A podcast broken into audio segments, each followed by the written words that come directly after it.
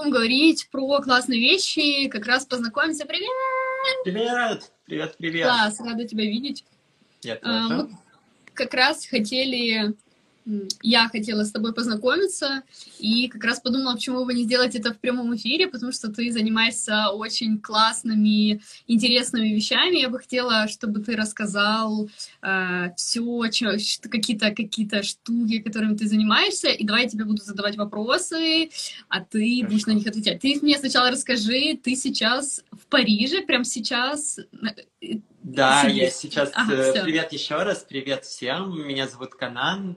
Я уже три года живу в Париже. Сейчас я тоже здесь. Уже, наверное, где-то 33-й...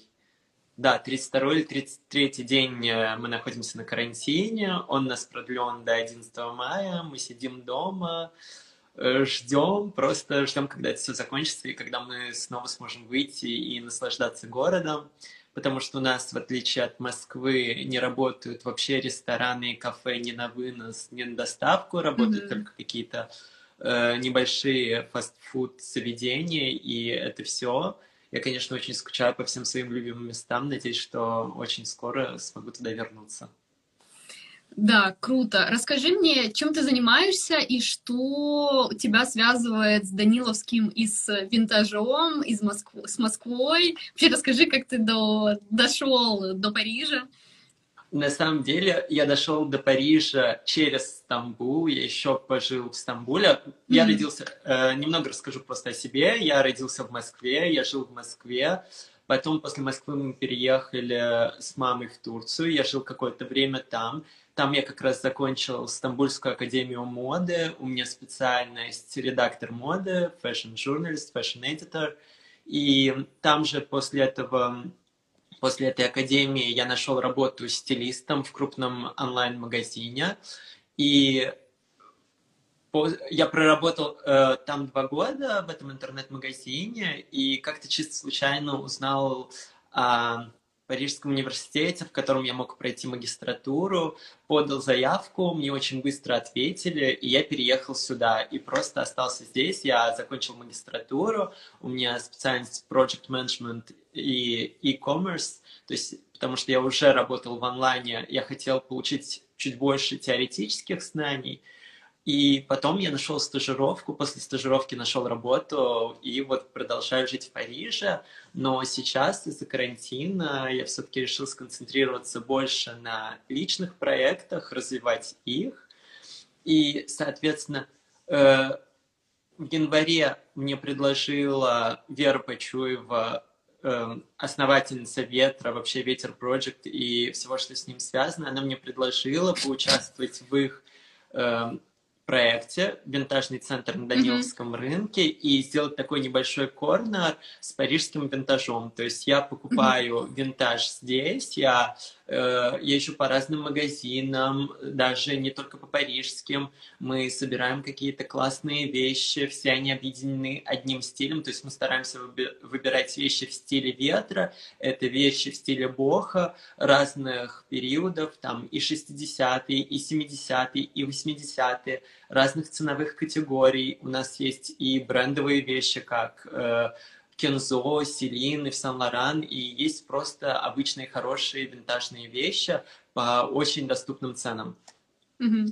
И помимо этого, я еще работаю креативным консультантом, я помогаю брендам делать инстаграм-контент, фотографировать, помогаю делать лукбуки. Недавно лукбук, который я сделал для парижского бренда, он был опубликован на Хайбисте, то есть это самый, наверное, известный, самый влиятельный сайт, посвященный уличной культуре. Mm-hmm. И для меня это было вообще таким э, подобием Оскара, подобием, не знаю, какой-нибудь публикации Vogue, потому что когда мы делали эту съемку, я даже не ожидал, что у нее может быть такой успех и что она может быть где-то опубликована. И мне было это очень приятно. И, соответственно, я вот занимаюсь еще, помогаю брендам с такими вот э, созданием контента. Угу. Очень круто. Я вот, э, когда перед интервью заходила на твой сайт и увидела, что ты делаешь контент именно для брендов в Париже. Это да. вообще самая-самая гениальная и классная идея. Э, мне когда-то предлагали ребята из Барселоны, то есть вы нам присылаете вещи, мы тут находим модель, все снимаем, и вам присылаем контент. Это очень круто на самом деле. И я вот, если бы я в свое время, условно, когда я делала бренд одежды, знала бы о такой услуге, я бы сто процентов такое бы э, заказывала. Но сейчас ты, я так понимаю, ты больше сконцентрирован на личных гардеробах, ну, как бы на личный, как личный, как не знаю, персональный, персональный стилист. Да, именно так и получилось, потому что когда как бы нагрянул карантин, все мои проекты, которые я вел, они решили просто приостановить на время карантина свою mm-hmm. деятельность, они решили не вести Инстаграм, ничего не делать, хотя я не считаю это правильным, э, вот так просто, типа, начать что-то делать, постить, да, и в какой-то момент, просто когда объявляют карантин, ты резко прекращаешь, обрубаешь все, но это э, личные решения уже основателей компании, основателей брендов, поэтому я ничего не могу на это сказать. И после как раз консультации с тобой, которые, когда были вот эти бесплатные консультации, во мне что-то щелкнуло, и я решил, ну вот, то есть я реально понял, что я умею это делать, я очень много лет занимаюсь, да, стилем, э, вообще стайлингом, почему бы не попробовать э, именно отношения B2C, почему бы не поработать с клиентами частными. И просто, когда я опубликовал пост, что я начинаю э, делать разборы гардероба, у меня разорвался и директ, и почта, у меня сейчас запись сделана уже до середины мая, то есть до середины мая у меня вообще нет мест, и это было очень круто, это очень крутое проект получился в итоге, потому что я получаю нереально много энергии от своих клиентов. Это ну, то, что их слова благодарности, вообще их инсайты, которые они мне пишут, их э, какие-то замечания, это все так круто, это позволяет тебе понять, что ты реально что-то делаешь не зря, и что твои знания, твои умения, они приносят какую-то реальную пользу, то есть пользу, которая ощутима, которая заметна глазу, которая достаточно моментальная, потому что девочки после того, как я стараюсь все-таки не просто предложить абсолютно новый гардероб, да, который никак не связан э, с клиентом, а я все-таки стараюсь по максимуму использовать их вещи, mm-hmm. по максимуму использовать вообще их ощущение мира, их воображение. Я прошу каждую клиентку показать мне мудборд, вообще есть ли у них какие-то идеальные образы, которые они уже для себя выбрали. И они большинство сразу бегут примерять новые луки, сразу заказывают что-то, и когда они присылают фотографии, просто результат заметен, ну, на лицо. То есть, э, так, давай теперь технической части э, стороны. Ты делаешь э, разбор, и ты, так же, как и байер, можешь заказывать какие-то вещи у себя и присылать их, ну, условно, в другой, там, Москву или в другие города. Смотри, вообще это возможно, но я хочу все-таки быть до конца честным. Есть компании, именно которые занимаются вот такими услугами байинга, и их системы, их, эм, их схемы, я бы даже сказал, они им позволяют продавать товары по цене бутика. То есть они как-то там на возвратных налогах, на разных махинациях, достаточно серых, на мой взгляд, а у них получается, ну, получается продавать товары по розничной цене и что-то зарабатывать. Я так mm-hmm. делать не могу, потому что если я куплю вещь за тысячу евро, я должен, ну, если я хочу на этом что-то заработать, мне надо просто добавить какой-то процент. Но, mm-hmm. конечно же, если клиент именно хочет, чтобы я ему что-то купил и отправил, я ему могу купить и отправить отсюда, потому что у меня есть профессиональный аккаунт в DHL, то есть я могу DHL отправлять со скидкой там до 40-50%, и, соответственно, кто-то получит свой товар. Но что делаю я? Вот именно в момент разбора гардероба я немного расскажу, как это происходит. То есть человек мне присылает, клиентка, да, присылает мне запрос, потом я ей присылаю сначала задание для самостоятельного исполнения, клиентка сама э, по моим инструкциям, по моей шпаргалке, она сортирует те вещи, которые она хочет оставить себе, те вещи, которые она хочет продать. Я предлагаю всем своим клиентам, и я им рассказываю, как это делать, продавать одежду, потому что существует масса приложений, помимо eBay, помимо Авито даже, существует масса приложений, которые делают продажу, э, ну, продажу вот вещей, которые были в использовании, супер легкой и супер комфортной. Mm-hmm и вещи, которые уже, к сожалению, надо сдать на переработку, которые невозможно восстановить, mm-hmm. невозможно ничего с ним сделать. И потом, после этого идет второй этап, когда я присылаю клиентке инструкцию, как мне сфотографировать вещи, как мне их прислать. Она присылает мне в, телеграм, э, в Телеграме, в чате все вещи я их комментирую, я объясняю, что можно оставить, что надо убрать, почему убрать. Иногда мы, например, убираем хорошие вещи с точки зрения, да, вот качества, с точки зрения состояния, но эти вещи вообще не совпадают с мудбордом клиентки, mm-hmm. да, у нее в голове есть один образ, а вещь под него совсем не вяжется. И что происходит? То есть, если я ей скажу эту вещь оставить, то в итоге она ее наденет, и у нее не будет образа смутборда, и она скажет, ну, mm-hmm. что я вроде была у стилиста, да, а мой стиль никак не поменялся. И после того, как мы разобрали вещи, большинство клиенток сразу соглашаются убирать все вещи. Кто-то обиж... кто-то может обидеться, например, что типа у меня такие классные вещи, mm-hmm. почему ты их критикуешь, почему ты их просишь убрать. Хотя я никогда не критикую, я всегда объясняю, что мы сейчас разбираем отдельные вещи, то есть мы не разбираем ее личный стиль, ее вкус, а именно просто саму вещь. И после этого я присылаю еще одно задание, когда клиентка мне должна сказать, что она в принципе хочет купить, да, что ей не хватает в гардеробе, по ее личному мнению. И потом э, я еще обязательно спрашиваю, какие она бренды хочет и на какие бренды у нее табу. Потому что, как ни странно, у многих людей, например, табу на Зару. Я не знаю, почему ее mm-hmm. так недолюбливают, но часто встречается, и с моими клиентами тоже это встречается, поэтому я сразу спрашиваю.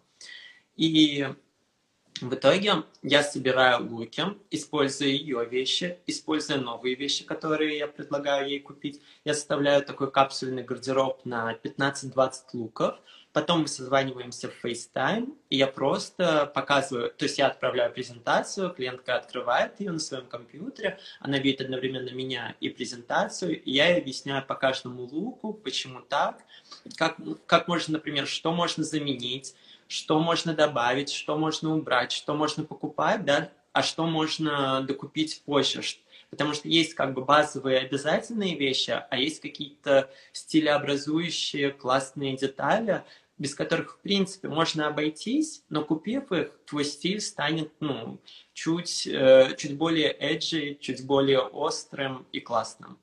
Угу. И да, вот так прикольно. это происходит. Классно. То для меня всегда было, ну, как бы, я как-то теоретически понимаю, как это происходит, но именно фактически, то есть, хорошо, мы разобрали, я показала, а что дальше, да, вот, и вот это всегда меня, ну, не всегда, но очень часто стопорило, там, вижу классного стилиста, и вроде и классно, мне нравится стиль, но не понимаю формат работы, и вот когда этот формат работы объясняется, ну, как бы на пальцах, то становится, а, ну, все, понятно, да, или наоборот, ну, типа, нет, я не готов там отказываться от вещей, да.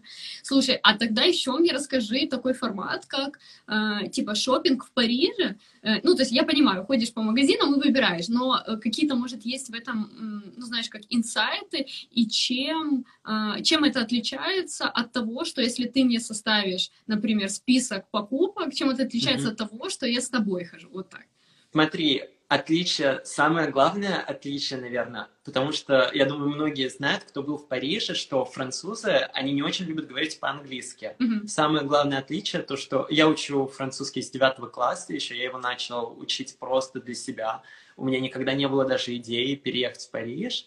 И, эм, э, то есть я я достаточно хорошо знаю французский, и это главное преимущество. То есть mm-hmm. э, найти любой размер, попросить вещь принести со склада. Ну, это я самые банальные, да, привожу примеры, хотя во многих магазинах я могу попросить, позвонить, узнать, есть ли в другом магазине эта вещь. Потом э, могу попросить заказать, да, если клиент еще находится какое-то время во Франции, мы можем заказать эту вещь.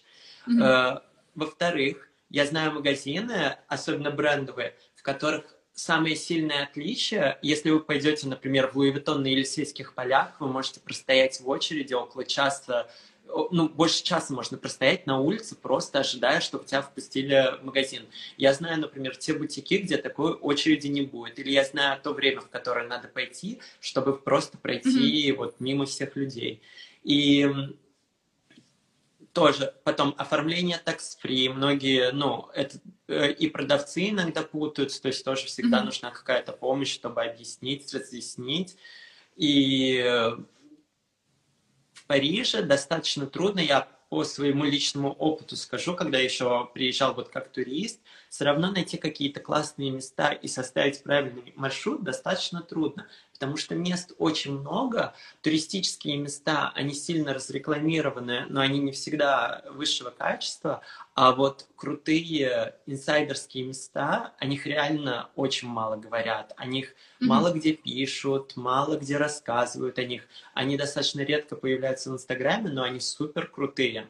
И то есть я могу помочь даже там с ресторанами, помочь забронировать ресторан, помочь выбрать э, в принципе, я могу помочь выбрать и одежду, да, то есть логично, что если мы идем вместе в магазин, то я могу что-то помочь выбрать, сделать какое-то решение, но я также могу помочь выбрать какие-то товары для дома, духи, книги, потому что я знаю достаточно много классных mm-hmm. магазинов. Да, это был мой следующий вопрос. Проводишь ли ты какие-то такие, как знаешь, ну, можно сказать, экскурсии по скрытым местам или, возможно, по винтажным магазинам, где ты рассказываешь, показываешь, да. У нас была очень крутая экскурсия, тоже как раз вот за несколько недель до карантина приезжала Оля Слова с ее школы стилистов Self-Made Studio, это московская школа стилистов, и они как раз мне сказали такую экскурсию, их mm-hmm. было где-то человек 15, по-моему, да. И у нас была экскурсия по винтажным магазинам Парижа. То есть мы ходили, где-то у нас было 6-7 разных магазинов, от недорогих до каких-то суперсекретных, суперлюксовых, mm-hmm. где продаются вещи там Сан-Лоран, Шанель, Диор, которые вообще супер-супер редкие, в которые достаточно трудно попасть. То есть винтажные магазины хорошие, они всегда закрыты, они часто работают только по рандеву, и, sorry,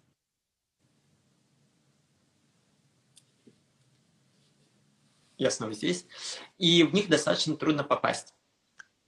И так как у меня есть э, связи и знакомства, я могу попросить написать им, позвонить, и нас впустят. И нам вот сделали в нескольких таких магазинах. Именно приехали владельцы этих магазинов, они рассказали историю mm-hmm. каких-то отдельных вещей, историю магазина. Это был очень крутой опыт. Девочкам, я надеюсь, что очень понравилось. И еще мы организовали для них отдельно потом ужин в ресторане, и это mm-hmm. тоже было круто. Да, вот, вот такой формат прям супер классно, и э, часто хочешь э, что-то такое заказать, но даже не знаешь у кого, ну, то есть у англоязычных сложновато, а вот хочется, чтобы это было именно в таком контексте, знаешь, э, и винтажного, и какого-то такого модерн люкса, поэтому очень круто. Ребят, вы можете, кто смотрит, можете задавать пока параллельно вопросы, пока я свои задаю, и потом в конце еще ваш позадаю, э, по вообще по любому, любому поводу, буду. А, слушай, меня еще интересует, не э, претит ли тебе французы и их э, манера работы, потому что я очень часто, ну, как бы в свое время очень много работала, именно переписывалась с французами, э, там, по отелям, по мишленовским ресторанам, в принципе, по любым каким-то бартерным основам, и ты им пишешь на английском языке, пишешь, что я там из Украины, они тебе отвечают на французском. И как бы, ну, мне перевести несложно, но это всегда про такую немножко э, такое гедонистичное э, высокомерие, вот как ты к этому относишься и что, что ты вообще с этим делаешь? Ну, в принципе, это то, что я тебе и говорил, то, что я говорил, чем отличается шопинг э, со мной от просто шопинга по списку магазинов, которые я тоже могу дать, да, то, что я знаю французский, и, соответственно, это реально так. То есть даже когда ты приходишь в магазин и начинаешь говорить на английском, к тебе совсем другое отношение, чем когда ты разговариваешь mm-hmm. на французском. Даже пусть ты будешь говорить плохо по-французски, все равно тебя попытаются понять, попытаются помочь. Я помню, когда я только переехал, у меня был, ну, не было языковой практики, то есть я учил, mm-hmm. да, с репетитором и на курсах французский, но вот такой живой языковой практики у меня не было. И хоть я даже говорил очень плохо, все равно все такие, ой, вы так хорошо говорите на французском, это так круто, давайте мы вам поможем, а что именно вам надо, давайте еще. Там даже, знаешь, они вот в таких ситуациях, они сами иногда переходят на английский, чтобы им было проще. Но когда ты сходу заходишь mm-hmm. и начинаешь говорить на английском, к тебе очень такое предвзятое отношение. Так что что я могу сказать? Ну, я всегда переписываюсь с французами на французском. Mm-hmm. То есть бессмысленно идти против этого, ничего не поделаешь. А у тебя И... есть друзья французы? У меня есть, да, у меня есть друзья французы, у меня есть э, друзья русские, которые тоже живут в Париже mm-hmm. очень давно. У нас есть такая небольшая компания классная.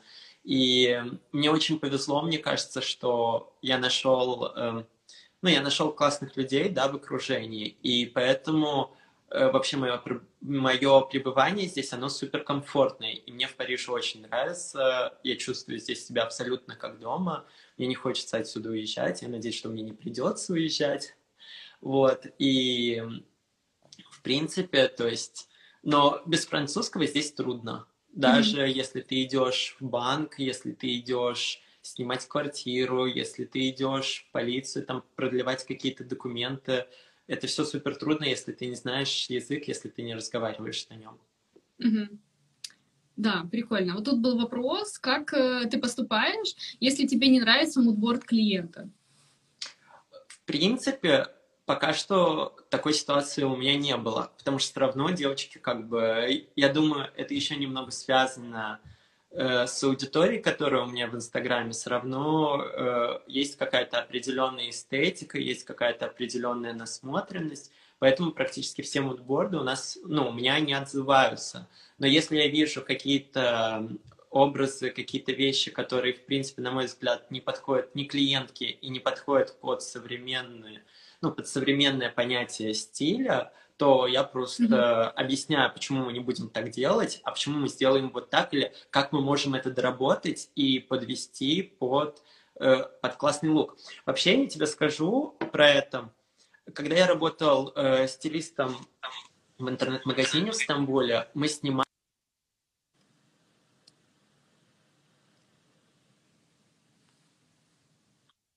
Так, да, вижу. Времени на Инстаграм. Э, я снова здесь, да? Да.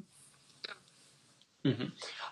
Когда мы снимали, ну, когда я работал в интернет-магазине, мы снимали по 100-140 луков в день. У нас был такой аналог ламоды, то есть приходила mm куча разных брендов, разных вещей, разных стилей, и даже то, что нам не нравилось, да, то, что откровенно было не очень, это все равно надо было снять. У нас не было выбора, но даже такие вещи всегда можно было как-то доработать, что-то доделать и снять намного лучше, чем эта вещь есть на самом деле в жизни. И, кстати, в этом тоже есть такая определенная загвоздка, когда ты так снимаешь вещи, что в твоем интернет-магазине взлетают моментально э, return rate, типа уровень возврата mm-hmm. вещей, потому что люди покупают, они видят классную картинку, да, да, потому что мы сделали стайлинг, мы красиво посадили на модель эту вещь, а когда ему приходит в жизни, он надевает на себя, он понимает, что это не очень. Mm-hmm. И поэтому тоже тут такая осторожная тема.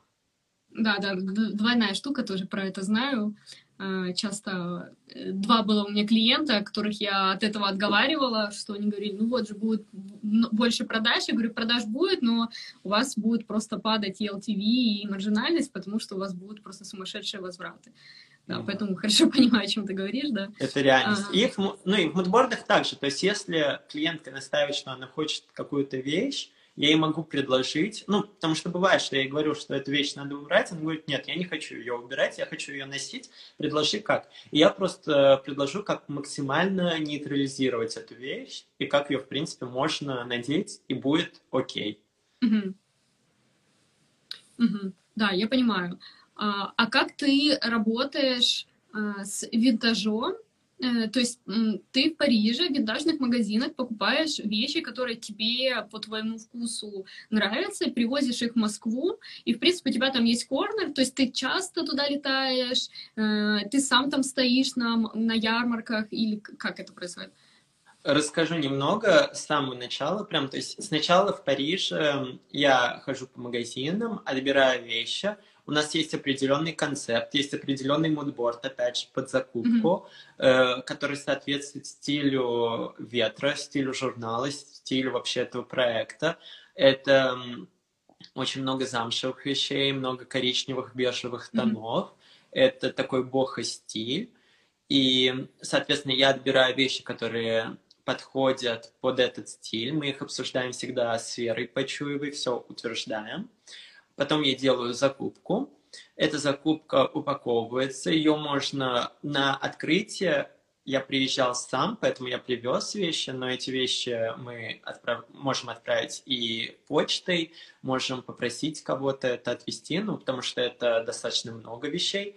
Где-то один закуп — это всегда около 50-70 предметов. Mm-hmm. И на открытие, вот я приезжал сам, я был всего лишь один день там, мы открылись, и потом mm. я вернулся сюда.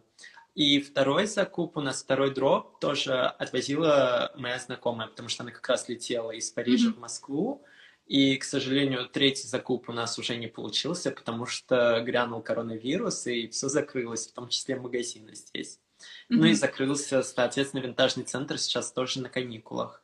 И про mm-hmm. э, то есть этот корнер, он находится в зоне Ветер Шоп на Даниловском винтажном центре. Это постоянная история, то есть это не какой-то там эфемерный проект, а это обычный магазин, который работает там условно с 9 утра до 10 вечера, я не знаю точные часы работы, он работает каждый день, и там есть продавцы, которые э, стоят и которые вот, продают весь этот товар. Mm-hmm. Да, вижу, видела их в Инстаграме, все, я же должна была быть как раз там, когда в, в конце прошлого месяца, ну, короче, в начале этого месяца, в начале апреля, ну, понятное uh-huh. дело, все, все накрылось, и прям э, смотрела за Инстаграмчиком, супер красиво, прям даже не верится, что это, что это в наших э, да. недалеких Потому краях. Что... Ветер, э, они же вообще, они возродили этот винтажный центр, то есть на Даниловском mm-hmm. до этого было что-то ну, что-то условно подобное по названию, но mm-hmm. это было вообще никакого отношения ни к стилю, ни к моде, ни к какому-то лайфстайлу там не было. И просто вот креатив этой команды, он позволил э, возродить это пространство, дать ему вторую жизнь и сделать что-то супер крутое, что-то супер европейское, и мне это очень нравится. В принципе, философия этого проекта мне очень близка. И я рад, что в России есть такие проекты. Да, и выглядит очень достойно в плане стилизации, там и мебель есть, ну, то есть не только, ну, как бы украшения, да, там, да. сережки, а прям очень много всего можно взять, прям супер люблю все, что Вера делает, поэтому, поэтому, да, разделяю э, твое восхищение. А ты мне еще, знаешь, расскажи, э, мне вот интересно такой твой лайфстайл в Париже, то есть как э, например, как проходит твой будний день, чем ты занимаешься на выходных, э, с кем ты дружишь, ну, скажем так, кто у тебя близкое окружение, чем ты занимаешься, путешествуешь ли ты там по Европе, например, внутри, вот про такой лайфстайл. Э, ну, у меня на самом деле такой лайфстайл, на самом деле, немного праздный, мне кажется, но если это будний рабочий день, да, когда я веду какой-то проект, когда я работаю, то я встаю к девяти. Иногда я завтракаю дома, иногда мы встречаемся с подругой. У меня есть классное кафе недалеко от дома. Мы, например, можем встретиться там, позавтракать, выпить эспрессо с круассаном на террасе. И потом я возвращаюсь домой, я сажусь за компьютер, я работаю. Я уже около, да, около года я работаю из дома, не в офисе.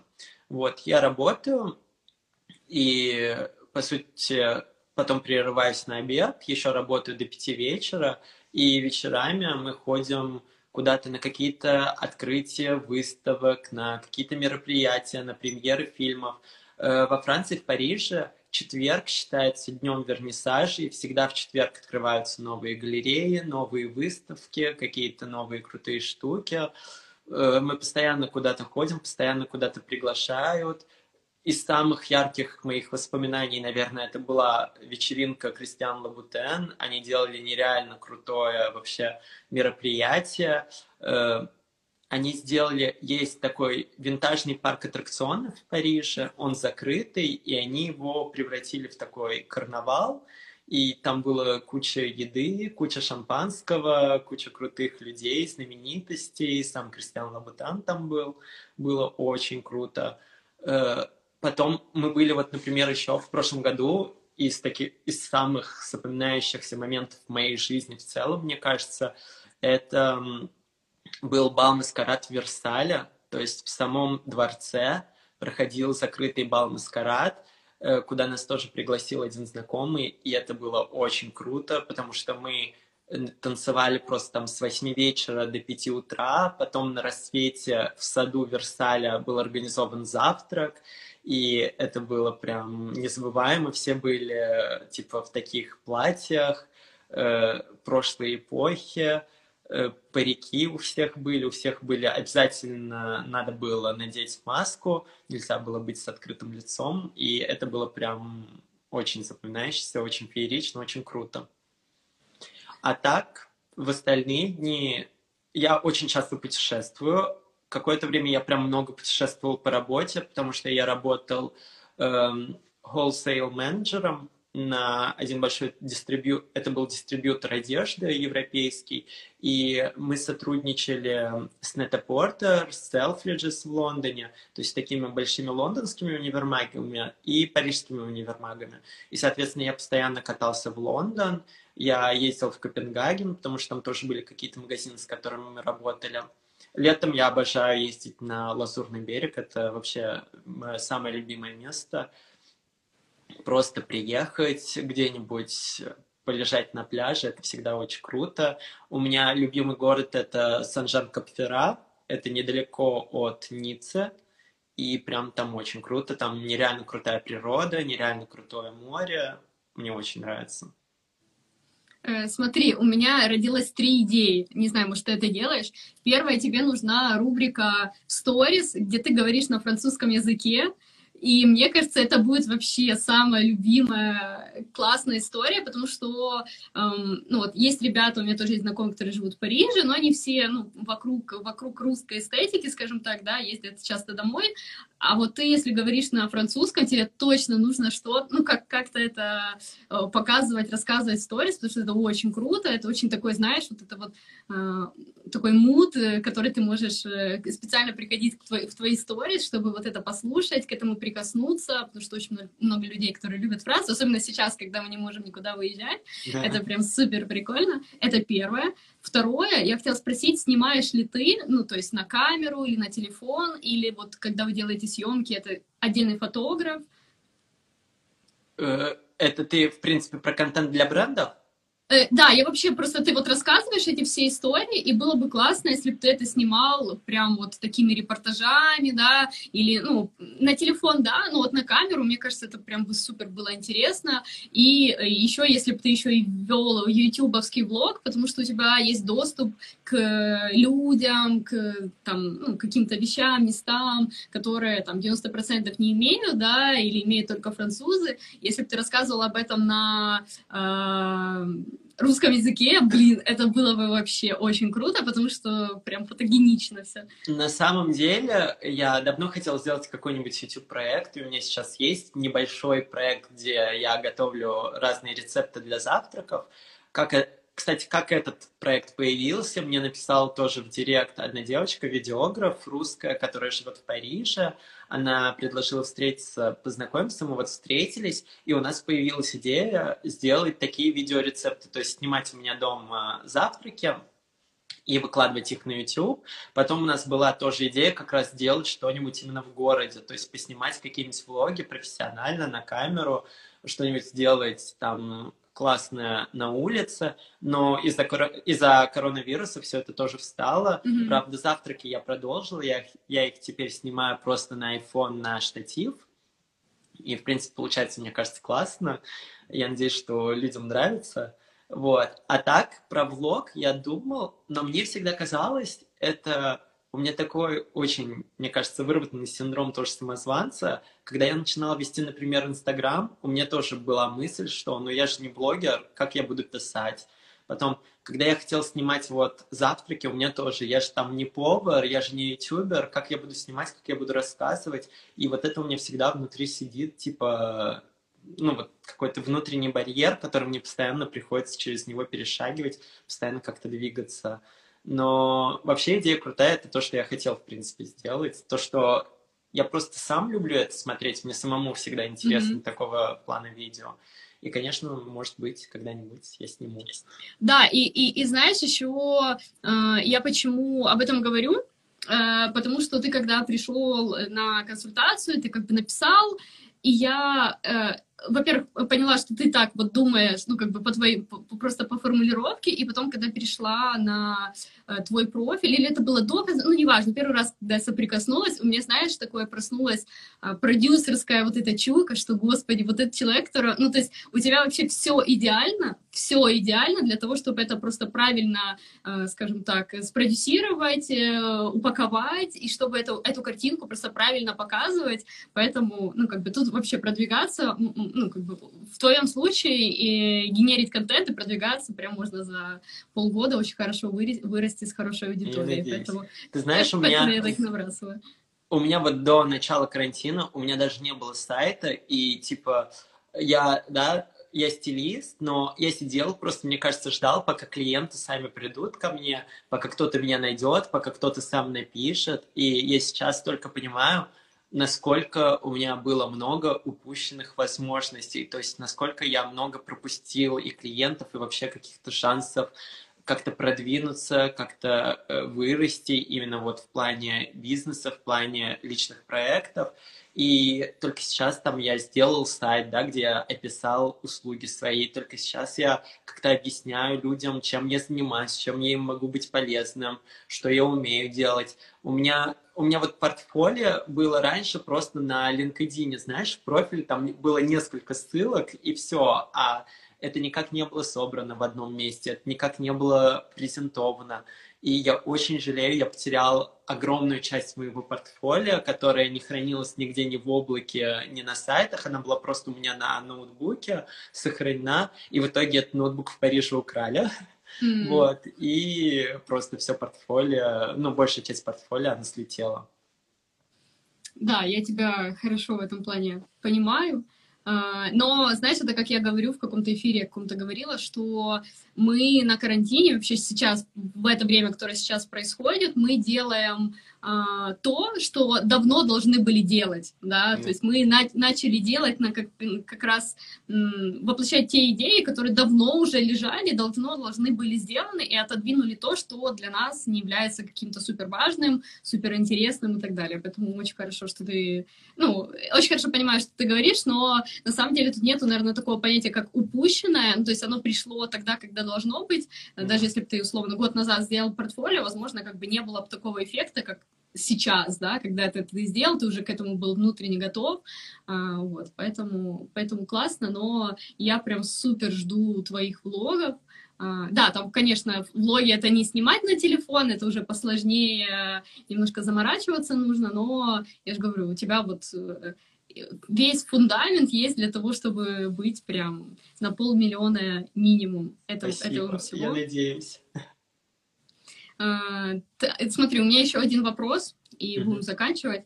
А, я вот ты, не знаю, э, так спрошу, у тебя вот на сайте есть э, услуга про продвижение, ой, вернее, про съемку для брендов, да, и вот uh-huh. я просто спрашивала, типа, снимает отдельно фотограф, правильно понимаю? Не ты Да, снимаешь. снимает отдельно фотограф, у меня вообще есть команда целая, у меня есть и фотографы, и причем не один, у меня есть и фотографы, которые снимают на цифру, есть фотографы, которые снимают на аналог. Mm-hmm.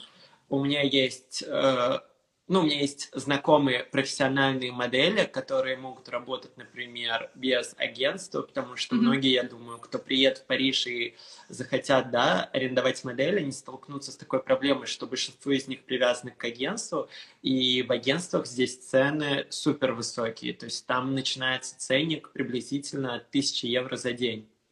Mm-hmm. И но у меня есть, у меня есть и модели, у меня есть э, мейкап и волосы, кто могут сделать.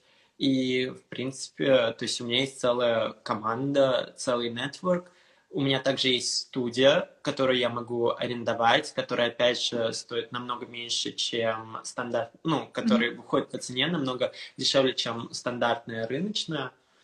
И помимо, кстати, я еще добавлю, что я делаю не только контент для брендов, да, но это тоже есть на моем сайте, но я помогаю продвигать бренды в Европе, mm-hmm. потому что больше, ну, то есть не больше, половину своей карьеры я как раз занимался именно стайлингом, но еще другую половину своей карьеры я занимался именно продвижением брендов, созданием э, сети сбыта, если это так можно назвать. То есть я знаю, как как составлять имейлы, как вести деловую переписку с европейскими байерами, как писать, как вообще находить магазины, да, в которые твой товар подходит, как выходить на людей, как выходить на директоров этих магазинов, как им предлагать товар, как потом выстраивать вообще э, постфактум, да, вот эти административные процессы, которые идут после уже заключения сделки, потому что не так просто отправить, то есть это не то, что ты просто там,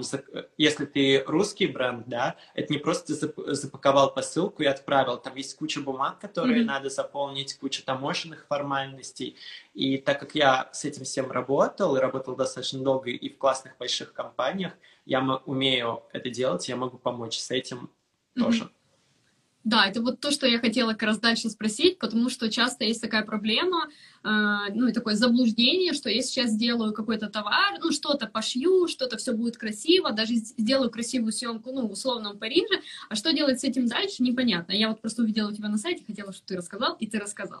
Mm. Да, это очень круто, потому что часто стоит с этого как раз и начинать, с условно там продавать чуть ли не отдельно сэмплы, да, где их показывать байерам, а уже потом это все отшивать, а не наоборот, как ну, мы часто, ну, моя ошибка такая же, такая же, когда красоту сделала, а потом куда это сбывать, или оно сбывается первое время, да, а потом ты начинаешь на, нарабатывать объемы именно э, ну, в отшиве, и понимаешь, что сбывать тебе уже и некуда. Поэтому очень круто, вот, что ты да, этим занимаешься. очень да. важно сначала построить сеть, не останавливаться. И я могу сказать, что, ну, понятное дело, вот еще многие этого тоже не знают. Ну, как оказалось, что некоторые люди не знают этого, но окей, на B2B, да, продажах ты зарабатываешь очень мало, ты практически ничего не зарабатываешь как основатель бренда, но это реальная возможность повысить узнаваемость бренда, это реальная возможность там заполнить графу стоки на сайте, да. и это реальная возможность потом привлечь этих клиентов, чтобы они покупали не э, в ритейле, да, не где-то в магазинах, а чтобы они приходили и покупали именно у тебя. И, э, да и в принципе, то есть э, в B2B главное, чтобы у тебя была достаточно большая сеть, потому что вот на таких продажах ты можешь заработать только вот на больших оборотах. То есть недостаточно найти один магазин, продаваться там, да, и все, и типа, mm-hmm. ну я же продаюсь там, этого никогда недостаточно. На таких, э, ну, на таком типе продаж надо всегда нарабатывать как можно больше объем. Да, да, мы буквально недавно об этом говорили с подругой, которые молодые дизайнеры очень хотят работать с байерами, потому что это красиво, это модно, это престижно, но при этом в юнит-анализе, если уже говорить про цифры, это вообще ну, практически никогда не сходится. Ты продаешь или в ноль, или продаешь иногда даже в минус, потому что есть еще да. растаможка, есть отсрочка платежа 90 дней, и об этом мало кто рассказывает, но зато это красиво выглядит, что мы продаемся там ну, в каком-то даже локальном, мы, типа, продаемся в Париже, а чего это стоит, ну, как бы, мало кто рассказывает. Причем я тебе даже так скажу, ну, я же работал вот и с Netaporter, и с Asos, то есть такие вот крупные сети, они тебе то есть зарабатывают только они. Ты как бренд вообще ничего не зарабатываешь с этого. Ты как бренд зарабатываешь имидж. То есть понятное дело, что когда ты продаешься в Net-a-Porter, тебе легче пойти в любой другой маленький магазин, поставить свои условия и заработать на этой сделке. Но вот с крупным ритейлером что-то выиграть, я не знаю, ну, либо должно быть так, что ты производишься супер дешево и продаешься супер дорого, и у тебя соглашаются это купить, либо же, ну, других вариантов нет, мне кажется, как заработать вот на таких крупных игроках. К тому же эти крупные игроки, они всегда ставят свои очень жесткие, очень невыгодные условия для брендов, когда они там делают постоянные возвраты, они в конце сезона возвращают все, что не продалось, они тебе выплачивают деньги уже постфактум, это все, конечно, супер трудно, но ничего не поделаешь, такие правила игры. Да, поэтому круто, что ты этим всем занимаешься, потому что ты как бы бренду можешь помимо контента еще дать такую экспертизу, которую ну, у нас мало кто знает, э, а если кто и знает, то почему-то мало об этом делится. И такой самый последний вопрос. Я тебя хотела спросить, как ты видишь, ну, несмотря на ту ситуацию, которая есть сейчас, какие у тебя вот планы, знаешь, глобальные, чтобы ты в идеале, э, вот как ты в идеале себя видишь, свою работу в Париже, и до какого уровня ты бы хотела дойти там ближайший год, полтора-два? Честно говоря, всегда мой идеал, мне кажется, у меня всегда была мечта даже не столько про моду, сколько открыть свое рекламное агентство и работать именно вот на таком уровне, делать съемки на более профессиональном уже, mm-hmm. на таком, с больш... чтобы у меня была большая команда. Сейчас здесь это называется, ну, здесь достаточно много в Париже таких компаний, это пиар-агентство. Я бы все-таки хотела бы либо работать при крупном агентстве, да, уйти все-таки mm-hmm. опять на офисную работу, или же открыть свое собственное и вот зарабатывать именно на этом. То есть это прям а, моя мечта такая. Даже так? Это, это, это круто, потому что в этом очень а, большая на самом деле монетизация, на это очень, очень высокий спрос.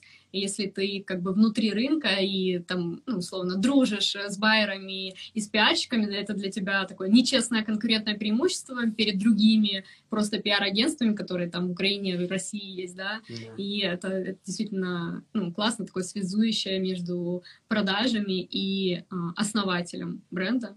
Прям молодец. Радуюсь за все, что ты делаешь. Спасибо. Продолжай дальше. Спасибо тебе большое за вопросы. Было интересно. Я прям сама на свои же вопросы... Спасибо, что пригласила. Мне тоже было супер интересно с тобой поговорить, познакомиться наконец-таки и увидеть тебя.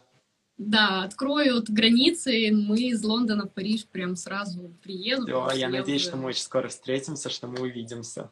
Да, все, целую тебя, обнимаю, Спасибо еще Пока. раз. А, До встречи. Пока-пока.